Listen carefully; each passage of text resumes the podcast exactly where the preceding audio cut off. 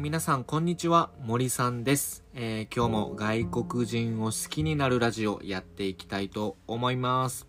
えー本日のテーマなんですけども本日のテーマは人手不足の職種しか学べない実習って何というテーマでお話ししていこうと思います。えー今回ご紹介するのは、まあ、技能実習生のお話なんですけども、この技能実習制度と言われるものが、えーまあ、どういった制度でっていうのは前回ご紹介したと思います。えーそれを今回は、えーもっとさらに深掘りをしていって、じゃあこの技能実習制度でやってくる技能実習生と言われる外国人は、まあ、どんなところで働いていて、どんなところで技能を学んでいるのか、まあ、今回はそういったお話をしていこうと思います。えーこのチャンネルではこういった日本に住んでいる外国人情報というものをお届けして、まあ、外国人を好きになるというテーマでね、えーやっておりますので、ぜひ、えーそういったことに興味のある方は最後まで聞いていってくれると嬉しいです。というわけで行ってみたいと思います。で、えまずですね、この技能実習制度で、え技能を学べる業界というものが決まっているんですね。業界や職種というものが決まっているので、まあ、それをまず最初ざっくり説明していきます。本当はもっと職種もブワーって細かくあるんですけども、まあ、ここでは大まかな業界をご紹介していこうと思います。まあ、例えば農業ですね。農業とか、あと漁業ですね。漁業とか、建設業ですね。とか、食品製造関係。食品、食品製造業ですね。とか、食品加工とか。とか、あと、繊維とか、衣服関係ですね。繊維業界とか、あと、機械とか、金属。そういった、えー業界も入るということなんですね。まあ、以上、えーざっくりとご説明しましたが、えー、大体、えーまあ、このような、うん、業界が入っているということです。で最近になって、えーもっと、まあ、例えば宿泊関係とか、まあ、あと福祉とかもそうですし、あと何が入ったかなちょっと忘れちゃいましたけど、そういったものがね、最近もちょっと追加になってきてるんですよね。で、えーまあ、これ、見てもらったら、大体の人がわかると思うんですけど、この業界、特徴というか共通点何だと思いますか？これ、人手不足の業界ですよね。うん。人手不足で、まあ、日本人にとってはあまりこう人気のないような、えーまあ、職種、業界なのではないかなと思います。もちろんですね、技能を学ぶっていう制度で、まこういう農業とかも、ま日本独特のそういう農業の技術があるだろうし、ま漁業も日本のやるこう、なんか漁師のね、こう技術みたいなものもあるでしょうし、もちろん建設もあると思います。やっぱ地震大国なので、そういったこう強度とかっていうところも多分世界に劣らない技術があると思いますし、まあ、他にもね、えまあ、それぞれ、えーまあ、日本独特のというか日本の素晴らしい技術っていうものはあると思うんですよ。で、それを、まあ、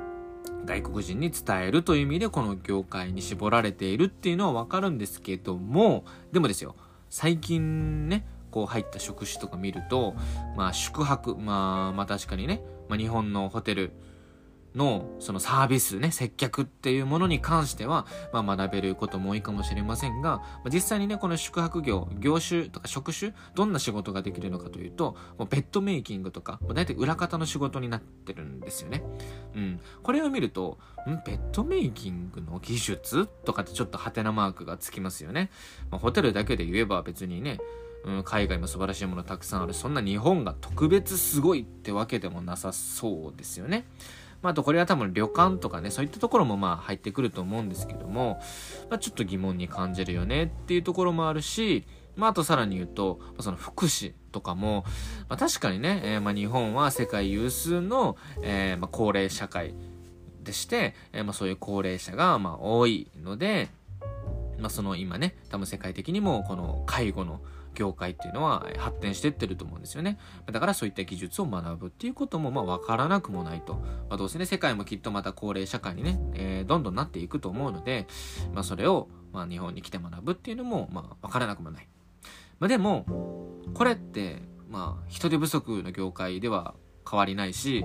で、逆にですね、そうやって制度を学ぶもの、じゃあ生物じゃないね、技能を学ぶものであるのであれば、もっと他の、えー、職種とかあってもいいんじゃないかなと思うんですよね。うん。もっとほら、職人技みたいなものってあるじゃないですか。日本の伝統的な技術っていうものが。だからそういったものとか、もうほ、本当に、なんだろう、もっといろんなことが入っていてもいいのではないかなと思うんですけども、まあ、こういった業界に、えー、絞られているっていうことなんですよね。まあ、だから、まあ、僕が感じたことですよ。僕が感じたことは、この技能実習制度っていうのは、すごい建前の制度だなっていうふうに思いました。まあ、えー、表上はですね、えー、こういうふうに、えー、日本の技術を、え外国人に教えて、そしてそれを発展途上国ね、持ち帰ってもらって活かしてもらおうみたいな、えそういう制度ではあるんですけども、実際には、いや、人手不足を補うために、えこの制度を作ろうって思って作ったんじゃないかなっていうのが、なんか僕は見える気がします。で特にね、こう、日本っていうのは、こう移民問題っていうのからやっぱりこう目を背けているっていう歴史もあるんですよね。今までその移民に向き合うべきだとかって言われてきてるけど、まあそうやっていろんな政策があったりとか、まあこうタイミング的にね、こうなかなか向き合う機会がなかったと。で今もまた言われてるんですよね。やっぱこうやって技能実習制度と呼ばれるものを、えー、入れていますけど、まあ、世界からはですね、こんなの奴隷制度だって言われてたりもするんですよ。結局制度も曖昧だし、えー、技術を学ぶためにっていうね。で、その縛りもあるし、もうすごいこれ厳しいわけですね。職種も、えー、選べない。えー、で、なんか来てもね、すごいこうルールに縛られるっていう、まあ、こんなのどうなのっていうふうに世界的にはま言われていると。だから、まあ早く日本もね、もう、移民大国なんだよってもそろそろ認めて、えー、正式に外国人をま受け入れる国になってもいいんじゃないかなって僕は思うんですよね。まあ、もちろん簡単ではないとは思いますよ。もちろんその文化の違いとか宗教の違いがあるので、えー、まあそういった問題にね、えー、とても苦労している国もあるというふうにニュースでも見たことありますし、きっと問題も起きるんでしょうけど、でももう日本ってもう外国人の力なしじゃもう無理なわけじゃないですか。もう常に、もう常にとか、実際にもう今もね、もうそういう状態になりつつありますので、早く、なんですかね、こう国の方たちとか、ま、その政府とかトップの方たちには、こうもっとこう向き合ってほしいなと思っています。で、この建前の制度のせいで、えー、なんかこう現場ではね、すごくこう、わけわからんことになってたりとか、この建前制度ゆえの問題が起きてたりとか、やっぱするんですよね。だから、こういう問題も早くこう解決していかなきゃいけないなと思うし、まあ、こういった変えていくには、やっぱ僕たちもこう発信していかなきゃいけないなと思ってるので、えー、僕もね、これから頑張っていこうと思います。まあ、ということでね、今回は、えー、職種が選べない技能実習、ね、実習ってどうなのっていうテーマでお話しいたしました。でね、えー、とも限られてるのは、まあ、結果ね、一人不足の、えー、業界のみになっちゃってるよっていう現実があるんですね。まあ、もちろん技術はね、学べるとはいえ、まあ、これはきっと人手不足の業界だけしか選んでないんじゃないのと。結局これって建前制度でしょって。実際裏では人手不足を補うために作った制度なんじゃないの？ということをね、今回はご紹介いたしました。もちろんね、もしかしたら違うかもしれませんよ。そんな建前制度あるわけないって言われるかもしれませんけど、まあ僕はそう感じているということでございます。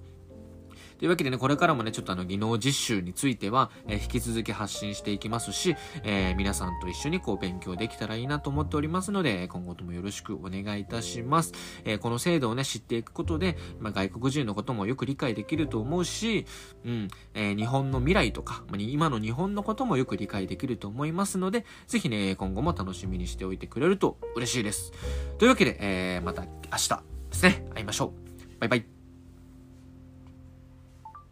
thank you